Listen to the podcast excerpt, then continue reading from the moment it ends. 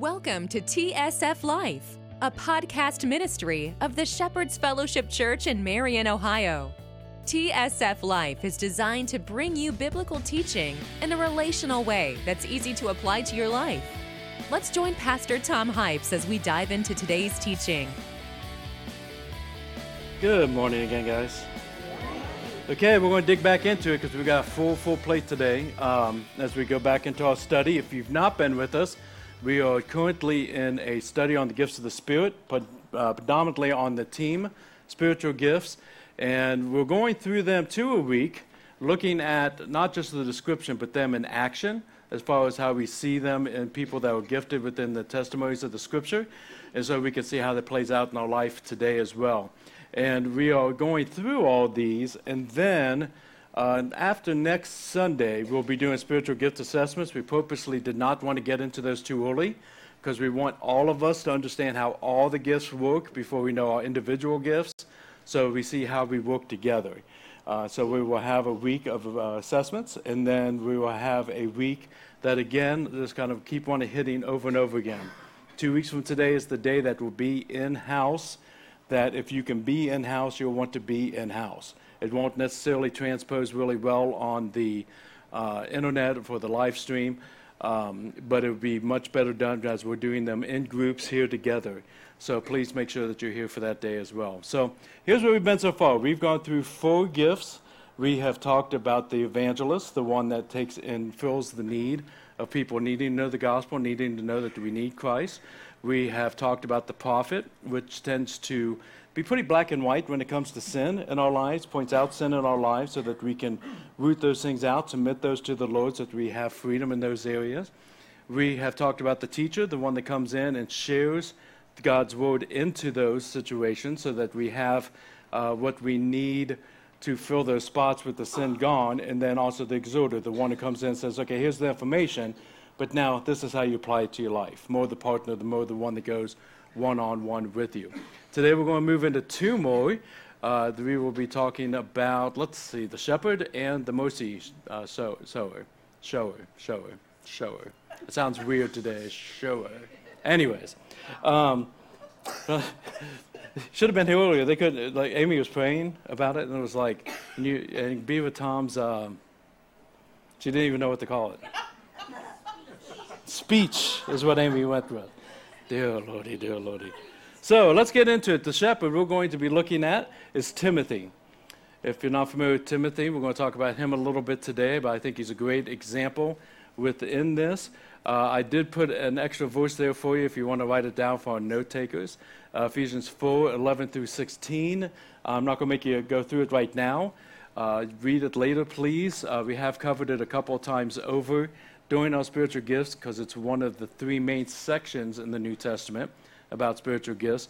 But this is where Paul starts out by telling us that God has given us different people with different spiritual gifts to the church.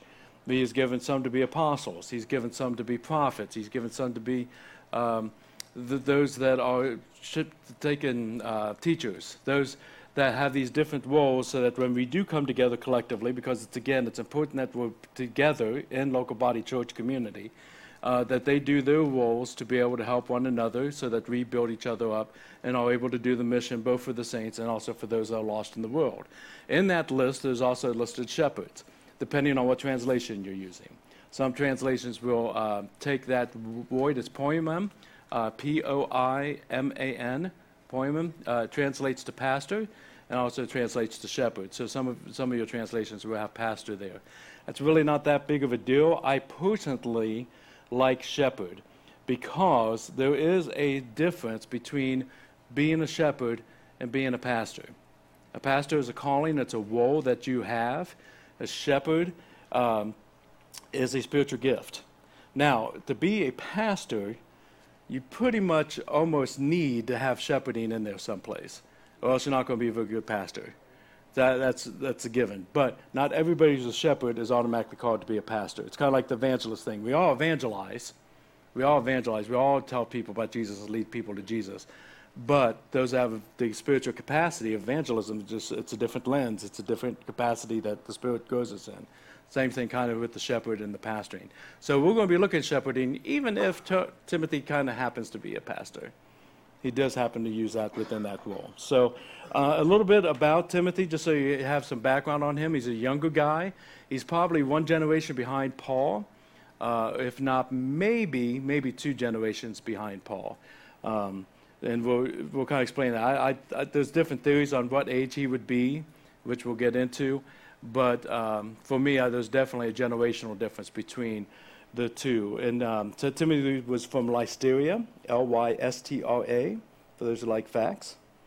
Uh, he's raised by his parents. He had a mom and a dad and a grandmother who's very active in his life. Uh, you won't find his dad in there a lot. His dad, from what we know of church history and of uh, church tradition, was uh, a Greek and his mom was Jewish. Uh, and his mom became a, what we call today a Messianic Jew, which is a, someone who holds on to the Jewish tradition but has accepted Jesus as leader and forgiven their lives and have brought the new, new covenant into their lives. Uh, his mom accepted Jesus. Grandma accepted Jesus. We do not believe that dad did. And so, dad, I don't know if he was a bad dad. I can't say he's a bad dad at all, but he didn't really fill the spiritual dad role within the life of Timothy. And so, a lot of times when you hear about Paul and Timothy, Paul is a spiritual father to Timothy. So that's one of the reasons why we know it was at least a generation, if not two. But his mom and his grandmother both were very involved in his life, very much raised him uh, in, in the scriptures. As a matter of fact, uh, we'll get 2 Timothy 3.15 up here for you. One of the reasons why Timothy stood out to Paul is uh, he just was really taken by him. He says, from childhood, you've been acquainted with the sacred writings, which you are able to make you wise for salvation through faith in Christ Jesus. So he has a rich history of teaching from both a mom and uh, his, his, grandmother. And uh, unfortunately, uh, I think that happens too often, where dads aren't necessarily stepping up into the role that God calls us to uh, within our lives. But one of the things I love about God is He always provides. He always provides. In the Timothy's case, that ended up being Paul. Um, so uh, he ended up walking with him quite a bit and doing ministry. One of the main roles that Timothy had is he would go to Paul to a, a, place, and Paul would lead people to the Lord, and he would set up the church, and he set up the foundation, and say, Timothy, good luck. And then Paul would go on and do his because he's more evangelistic in nature. But Timothy is a shepherd. He's a caregiver. He leads the, the, the folks. So he's been uh, in Berea, Corinth, Rome, Ephesus, and Macedonia at the least. Those are the ones I'll mention in the scripture, where he was a she- shepherd to different flocks. And the reason I want to kind of give you all those facts to lay a foundation is because, like, not like the others. The others we've been kind of looking at a moment in their life, like read a little, talk a little, and see them in action. We don't really have that with Timothy as much, but we do have the instructions Paul gave Timothy that lets us know a lot more about being a shepherd. As First Timothy and Second Timothy are two letters that Paul wrote him on how to shepherd, and that's what we're going to lean into today. So if you would, let's go and go to First Timothy 4.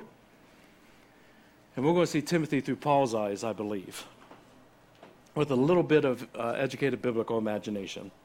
We'll make sure everything's biblically based, but since we don't have that, um, what would you call that, first, first sight information, we are going to look at what Paul wrote to Timothy to see what he has. Again, there's uh, baskets around the room underneath the chairs with Bibles in them if you need one or want to take one.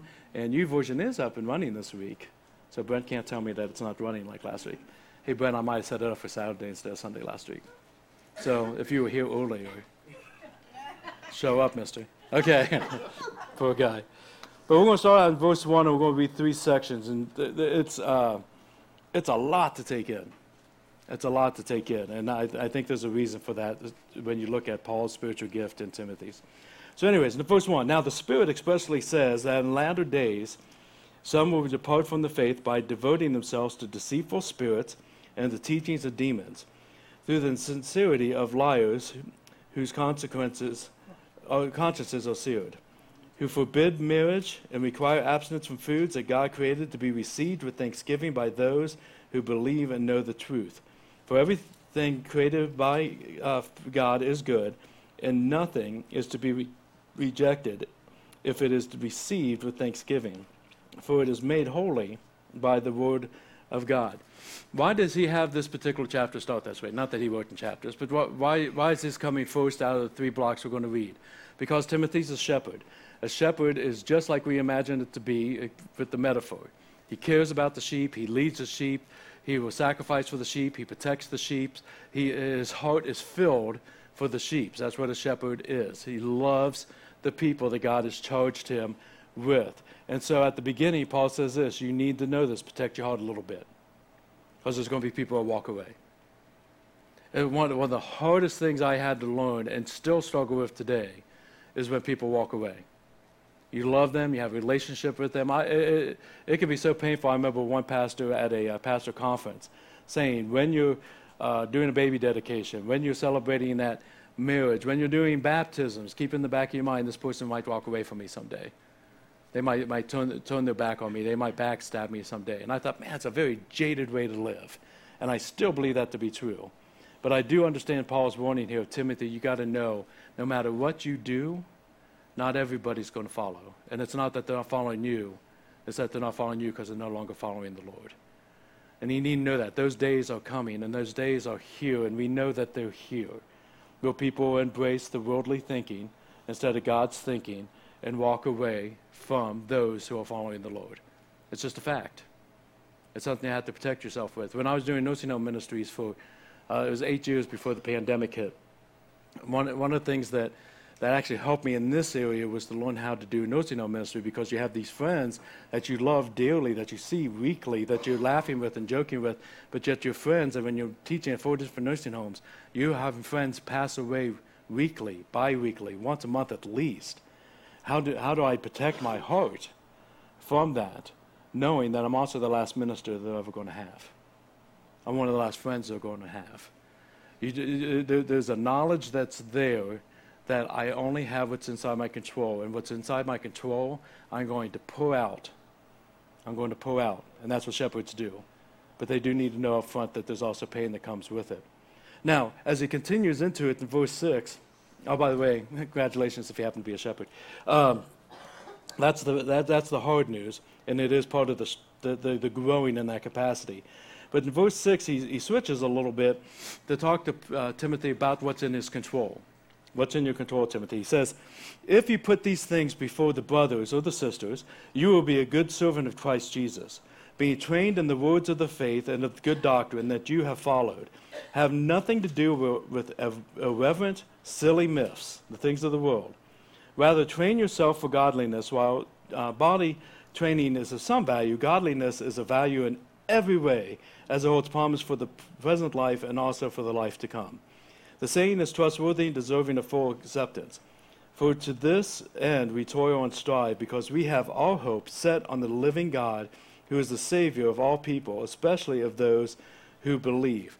This is where it starts becoming chock full of nuts. This is when all of a sudden his paragraph is like bullet point, bullet point, bullet point, bullet point, bullet point. Timothy, here's what's in your control. Not whether or not they walk away, but here's what's in your control. And he gives you just thing after thing after thing. They have put uh, these things before your brothers and sisters. Be, you'll be a good servant if you do. Be trained up. Uh, pass it on. This is with the teaching skills of the shepherd. Uh, reject myths train yourself. That's an action word. I'm choosing to train myself up within my, not just my body, but my spiritual. And Timothy did have health issues. And he was saying that's good to, to take a work on these body issues. I actually gave him advice in another letter. But the spiritual is what matters. That's what would be forever toil strive. Our hope is in God. This is trustworthy. This is full acceptance. It says bullet point, bullet point, bullet point, bullet point. And it's almost like Paul just got really excited for a second, like the monster drink just kind of kicked in, and he's just like writing these things out like he can't, he can't control himself anymore. I can tell who's the monster drinkers in the room by the reaction to that, by the way. Uh, but, but the thing that's interesting to me, if you see how the gifts work together, with him being an evangelist and a mentor, and he's writing to Timothy, it, it appears that there's an excitement to him writing to Timothy. These are the things that matter, Timothy. This is how you shepherd, man. This is how you make a difference. This is trustworthy. This is sure. And he, he's putting it out there. And, it's, and I think for some of us, it'd be like, okay, slow down, Jack. We got, okay, I want to think this one through. I want to think this one through. I want to think this one through. I don't think Timothy was doing that at all. Timothy, as a shepherd, says, give me more, give me more. This is it, this is it, this is it. Hold on, Mom. Come on. Come on. She's throwing stuff in the middle of things. Yeah. Yeah.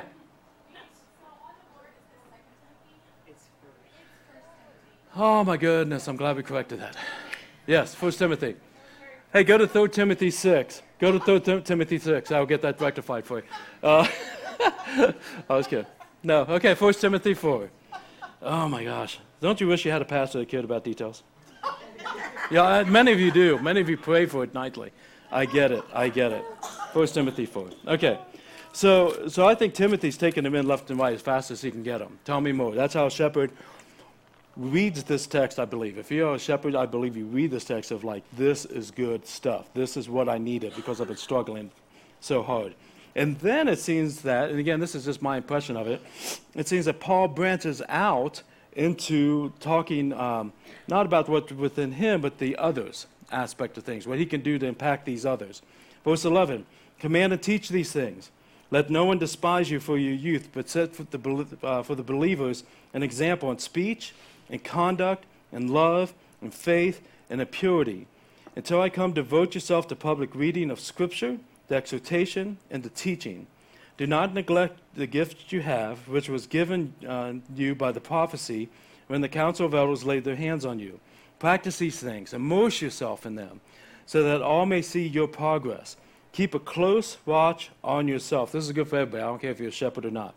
Keep a close watch on yourself and on the teaching. Persist in this, for by doing so, you'll save both yourself and you will save your hearers, the people that watch you, the people that listen to you, the people that are in your life. Once again, bullet point, bullet point, bullet point, bullet point, and I think Timothy's sucking it in like a sponge in the water. Um, to others, command to teach these things. Don't let any excuse keep you from being a shepherd. Don't let your age matter. Okay, um, there were those, my best guesstimation, but again, this is a Tom thing, it's not a scripture thing, so keep it if you want, throw it away if you want. Uh, my best guess is Timothy was about 30 years old.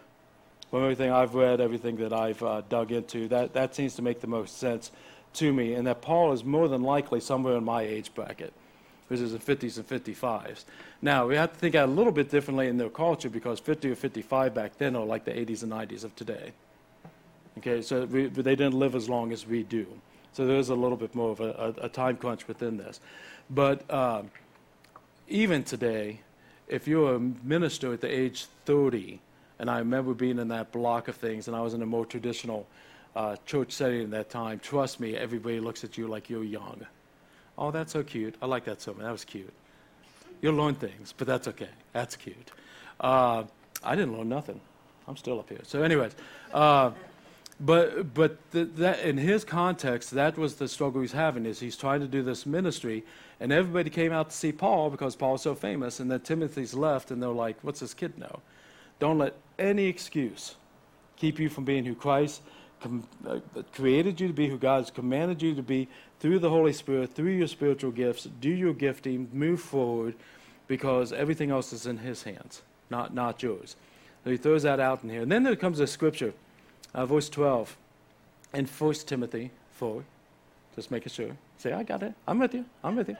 Uh, as everybody's like turning backwards all of a sudden and looking less confused. Um, this scripture here, let no one despise you for your youth, but send the, um, the believers an example in speech and conduct and love and faith and purity. I remember when I was probably about freshman. Uh, so what, what is that, about 14, 13, 14, somewhere in that range? Uh, for those that are closer to it.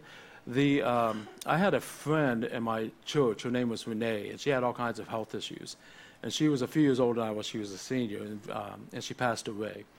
And I remember being at the funeral at our church, and in the bulletin, it had some different things in there. One of them was Renee's favorite scripture, and it was this verse 12.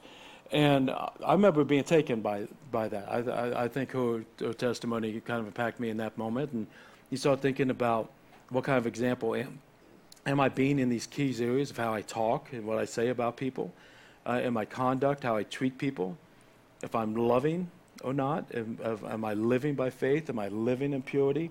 Do those, the, the, how much those things matter? Uh, or else your spiritual gift really doesn't have the capacity that it needs because if you're living as a hypocrite, no one cares. And it probably took me another three years, four years, before I caught what it said right before that. Because I always just assume, set an example, that means usually for who? The lost. Why? So they have reason to listen to what I say about the gospel. So I lead people to the Lord. That's not what Paul told the shepherd. He said, set an example for who? The believers. For the believers. A shepherd is shepherding Christians. A shepherd is taking and being the example and how to lead. And this is why he's talking to him specifically about those within the church. And he con- continues on devote yourself to the scripture. If you're a shepherd and you're not following the scripture, what a waste of time. Uh, devote yourself to exhortation. If you're not lifting other people up and showing them how to live the word of God, what's, what's the point? Practice, immerse yourself into these things so that all may see your progress. Keep a close watch on yourself, persist to save yourself and your hearers. This is what it looks like to live as a shepherd. If you find, as we get into it later, because remember we pretend like we, we've never taken assessments before, that you're in the shepherd end of things, that again could be anything from being a Sunday school teacher to a Boy, Boy Scout troop leader to being a pastor. The First Timothy, Second Timothy, wonderful, wonderful instructions for you as shepherds. Okay, so we got handout sheets. I keep thinking about putting bulletins, but I like this much better. Um, let's see, Ginger's done her time, Katie's done her time. Hey, Brett. Um, let's get you and Neil. Let's get the sexy people up here.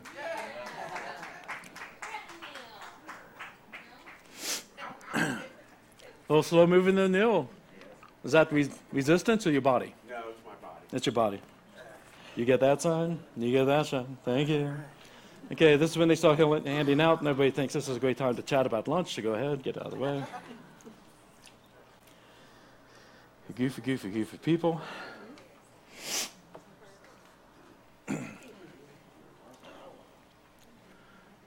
Neil Brent's almost done, buddy. Hey, what can I say? He's had more experience. He wasn't here yesterday practicing. Was he? No. okay, so while they're passing out, let me give our note takers some things about shepherding so that you have them up on the screen.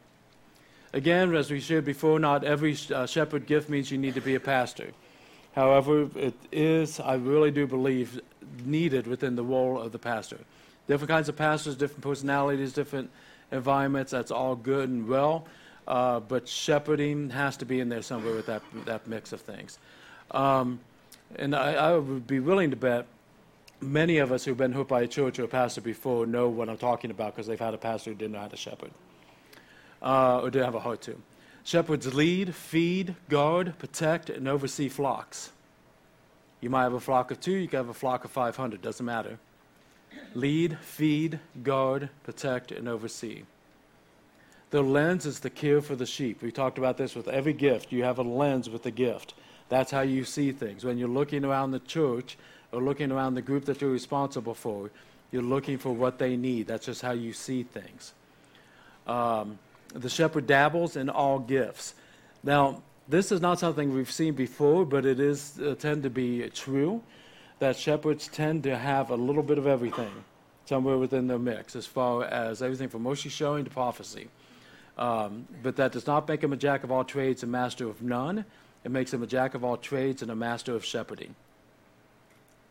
But you can't shepherd well without the other gifts being used either within themselves, which is a lot of times where we see it, or with the team around them that has those gifts as well.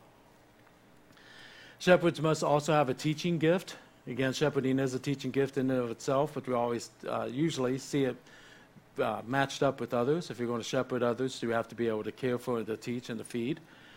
And then they also, and this is always important to remember, they're under shepherds, they're not shepherds per se. We have one shepherd, Jesus Christ, period. But in Jesus' day, there was a shepherd that owned the flocks, and they had under shepherds who worked with them that took care of different sections of the flock, and they were accountable to the shepherd. That's how Christ uses that metaphor in our lives. I am an under shepherd. There is no reason in heaven or hell to follow Tom Hypes if I'm not following Jesus. So, so with those things, I can say uh, if you're a shepherd, you have the spirit-giving capacity and desire to serve God by overseeing, training, and caring for the needs of the group. Luke 10. Okay, double check me. Is it good? Luke 10. You're not? I'm not? No. For the Good Samaritan. See how it says Good Samaritan on there? Do I have it right? Luke 10? Hey, if I'm 50%, I'm doing pretty good Sunday, I'm thinking. Let's talk about the, being a mercy shower. Those have the spiritual gift of being a mercy shower. Uh, one of the best examples we can look at here, but certainly not the only one, is on the Good Samaritan. Um, it's called the parable of the Good Samaritan. I really don't have any reason to say it's not a parable, except for that the only thing in my Bible that says it's a parable is the little headlines that they added later. There's times I wonder if this actually was a, a true story that Jesus knew about uh, and threw, threw in or not. I'm not sure. I haven't studied that enough to say that outside of my own personal career. I want it, it to be a true story, if that matters at all, because I, I, I really think that God does it. Oh, Jesus did that a few times in his ministry. But nonetheless, Jesus is in a conversation, and the Samaritans are going to come up. We've talked about this many times before. I want to give you a few more details on Samaritans, uh, just so that we're con- growing, because we always say, okay, Samaritans, we know that's the half Jewish, half Gentile, right? Uh, I kept calling them muggles, but they're not muggles, because muggles are, for, are humans, right? Someone corrected me. I, huh? Right, who, who's, who's uh, Hermione, her parents are both, wasn't it? No, Muggle. Okay, who, mudblood. They're the mudbloods of the Jewish world. Um, they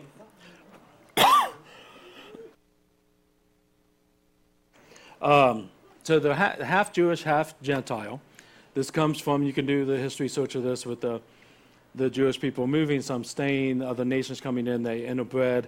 Um, and so pure Jewish people didn't really like Samaritans that much. Samaritans didn't like Jewish that much.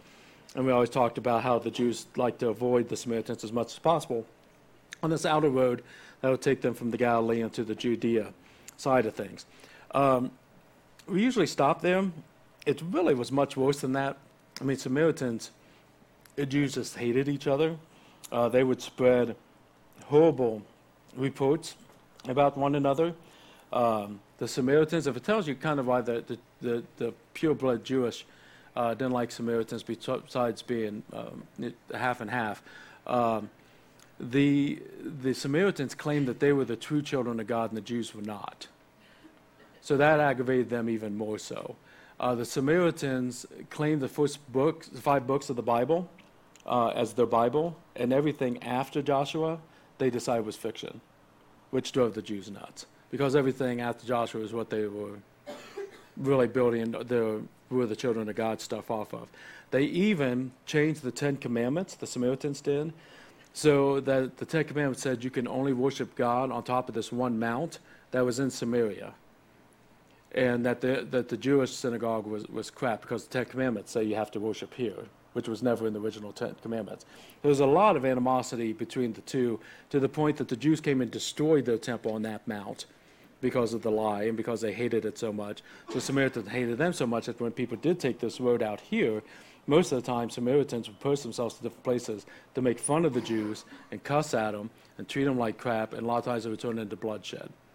And I think if we understand that aspect of things a little bit more, we start to understand what this Jewish lawyer is struggling so much with Jesus' story about what happened on this road between good Jewish people and a Samaritan. Okay, so with that, we'll, uh, we'll read and go through. Verse 25. Behold, a lawyer stood up to, uh, to put Jesus to the test, saying, Teacher, what shall I do to inherit eternal life? And he said to him, What is written in the law? How do you read it? This is a very Jewish rabbi way of answering a question. A lot of times they ask, ask this question to draw from, from a student these things. He goes, Well, what, what do you see? What, what is written in the law? How do you read it? And the man said, You shall love the Lord your God with all your heart, and with all your soul, and with all your strength, and with all your mind, and your neighbor as yourself. Now, if you don't recognize this, this is the, all the two top commandments according to Jesus himself in those sections. These are the two, the two that all the laws encompassed in. So Jesus says to him, You have answered correctly. Do this, and you will live. And if the guy stopped there, he would have had a better day. 29. But the lawyer, desiring to justify himself, said, Who is my neighbor? When you're in this boat, uh, you know that you're, you're already slipping and sliding into a mess. When you're like, okay, that's all great and good, but who's actually my neighbor? Because obviously, like, my family's my neighbors. I love my families. Uh, these, these people around me, my neighbors, my neighbors, my neighbors, yeah, I like them everything else. But certainly you don't mean those people, or those people, or those people. certainly you don't mean this. We water down God's commandments to get into our comfort zone, and that's not what they are designed to do in any way, shape, or form. Okay? So he's trying to justify himself. So Jesus replied with a story. He says, A man was going down from Jerusalem to Jericho, and he fell among robbers who stripped him and beat him and departed, leaving him half dead.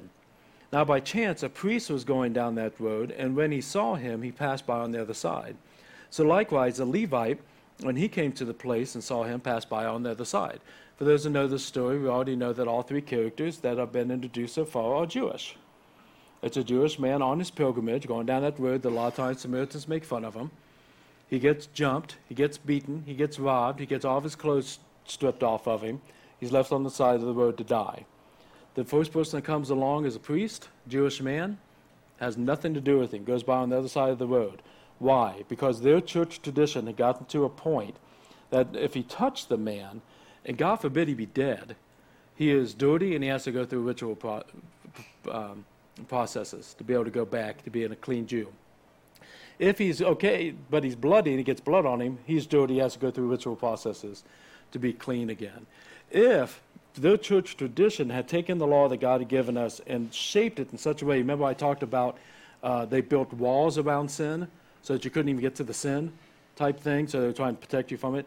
One of the walls were if you're a clean Jew and your shadow touches a dead carcass with someone who's bloodied, you are dirty.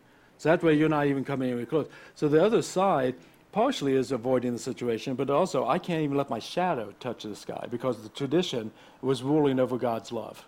Everybody together? So he keeps on going.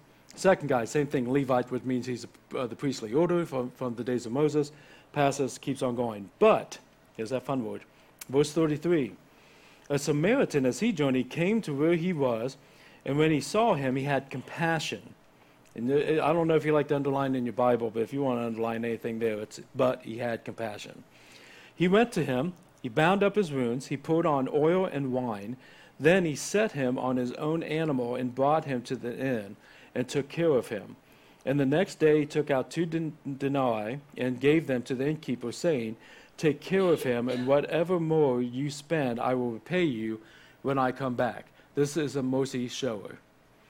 This is what that gift looks like the lawyer would be absolutely flabbergasted that a pastor today is using a Samaritan as an example of a spiritual gift as much as he was in this moment when he wanted nothing to do with Jesus' story anymore. Matter of fact, right after this, if you look, Jesus asked him which one was the one showing the mercy. Who was loving the neighbor? And the guy couldn't even say the Samaritan. Well, I guess the one to show compassion. You're right, go and do likewise.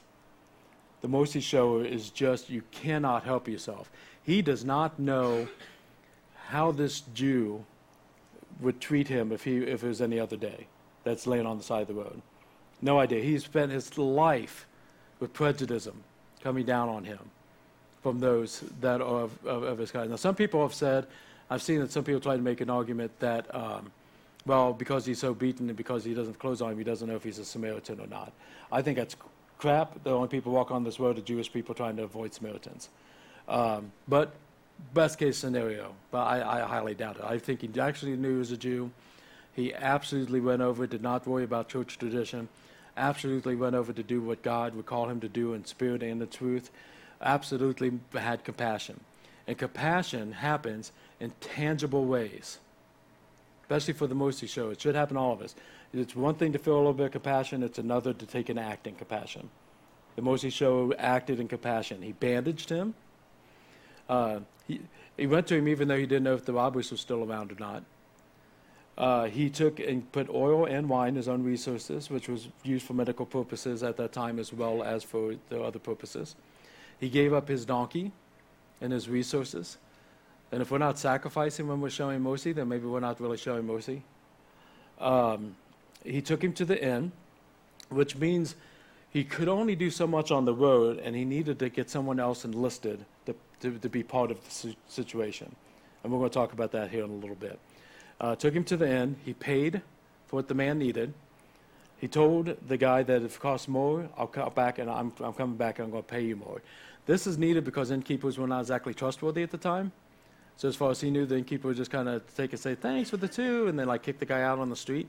I'm coming back. I'm going to make sure this guy's taken care of, and I'm going to reimburse you for anything that you need. I'm in. I'm in on this. I'm ready to sacrifice for myself within this and make sure that he's coming back. That's a mercy shower. That's how they see things. It doesn't matter what the world thinks. It's going to be all about taking care of that person. Does it make sense? Neil, I think you can take him this time. Ugh. There was one time I was in the car, in case my father's listening. Thank you, sir. I want to give him a head start. Get your head start. Um, my dad and I, my dad was up here, and we went over to the Chinese buffet. And I remember he was driving, I was in the passenger seat. And we both got out of the car at the same time. And as we got out of the car, we both made three grunting noises. The exact same grunting noises at the exact same time. So I know he's, he and I are in tune with one another. Someone immediately came up to me on a donkey and took me to the inn. Hi, honey. Now what? Yeah, I'm getting a little dry. Thank you, honey. So, with that, since you got the sheets, let's put the notes up and we'll go through some of these. Someone has a, is a mercy show, they enter into sympathy and joy with others. It's not just that they feel it. Thank you, Brent. Thank you, Neil. Not just that they feel it, they enter into it. They make it a part of themselves. Um, they're the first one there with a mill or a card. If someone's going through a tough time, they're forced to jump with joy with you. You get a promotion, go find a mercy show because they will celebrate like mad. Uh, they're not usually teaching because they tend to be soft spoken. Monica just found out she's out. um, sometimes they're viewed as a compromiser, but they're not a compromiser. They have, they have very strong beliefs, very strong principles, but they're really good at meeting people where they're at. Um, that's another thing that is, for instance, with pastoral counseling, when I'm meeting with somebody, I'm not usually starting out with, you have to be perfect. My goal is to meet you where you're at, and then how do we start working together to, to bridge into that gap. Um, so, and that, that's part of the, the Mercy Show, meet people where, where, they're at, but not leaving them there, but being able to, to lead with compassion. Um, they're usually full of prayer requests because they're carrying everybody. Uh, they're usually a good one if you're sitting in a small group and you guys tend to take prayer requests and that type of thing uh, give them a journal. They'll, they'll be on it. Um, they should either take a counseling course or, be, or learn to be a bridge. Uh, this is another thing that also kind of goes hand in hand with pastoral counseling. Uh, a mercy person is going to be enter into it and they're going to fix it. They don't necessarily always have the skills to be able to fix it. So depending on how God calls you, you might want to go into uh, to get some counseling courses to learn some skills and some trades to grow within that capacity of that spiritual gift or learn how to bridge them to somebody else. There, there's many, many times that I meet with people and I'm not really who they need to be meeting with. Uh, so, sometimes I am as a pastor. Sometimes uh, I, I, realize I am not a professional counselor. I don't have that training. So I meet them where they're at, love on them, hear them, talk about a few things, and then as I gain that, that rapport, then I'm able to take and lead them to a counselor that I trust. Because unfortunately, most of you guys have ever dealt with counseling. Some counselors are great, some are not all that great. Um, that I trust so that they can take them to that next road. Most shows need to know how to be part of that process instead of trying to make people codependent on themselves on, on them, uh, which which is bad. Uh, and then they need strong boundaries because you're going to want to say yes to every teardrop and every smile, and you just will not have anything left. So, some things within that as well. So, if you're a mercy shower, you have the spirit giving capacity and desire to serve God by identifying with and comforting those who are in distress. Those are our two gifts for the, this particular week. Next week, we got three, so bring a packed lunch, uh, as we're going to dig in deep into that as we get, cover those last three. But think about where we've been even with the gifts we have, my, my hope and my prayer is that you're starting to see, even within the biblical testimonies, how these work together, how these are needed together, For, and more importantly, how you're needed in that togetherness with your spiritual gift and what God's calling you to be.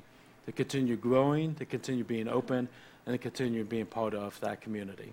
Uh, as part of that community, and we've always seen some of these things coming together as we talk. Uh, we get to celebrate some baptisms today, which I'm excited about. Um, as again, there's, no, I won't go back into that, but uh, as we see people coming to which I'm, I'm, I'm so excited for, for, for Justin and for Melinda and for Adam and to be a part of this. I'm always humbled to be a part of this. Um, that it's a, a, perfect time to once again remember how the team ministry works. Somewhere, some way, someone in their lives have led them to the Lord. Now, as they accepted Jesus as leader and forgive their lives, and they're following him in faithfulness in the baptism, how as a church community we can commit ourselves into bringing prophets into the world in their lives that say, This is what God has for you, this is a foolish myth. This is what God has for you, this is what's holding you in bondage. So we can point those things out and root them out. That we can bring teachers into our lives. So that we can be into the Word of God and learn that scripture and learn what God's heart is. And predominantly what God's heart is. And then have exhortation come into our lives. So how do we do this in our lives? We start seeing these things start rolling when things get tough, we have the most shows. When we, we, we feel alone or we feel like we don't fit in. We're a church of misfits, baby. We're a church of misfits. And that's why we need to shepherd one, one another and be able to be together as a flock. So I'm excited about today because I think this is a great opportunity to be able to, to celebrate Christ for the gifts he's given us and how he calls us to it. If you were blessed by today's teaching, we hope you return for our next podcast. Or, better yet, stop by the Shepherd's Fellowship any Sunday morning to join us live. You can learn more about the church by calling 740 382 3500 or check us out online by going to tsflife.com. That's tsflife.com. You can also support the ministry of TSF Life by donating at our church website or sending support to the Shepherd's Fellowship 1647 Marion Marysville Road, Marion, Ohio 43302. Thank you for spending your time with us today, and we look forward to seeing you soon. Be blessed.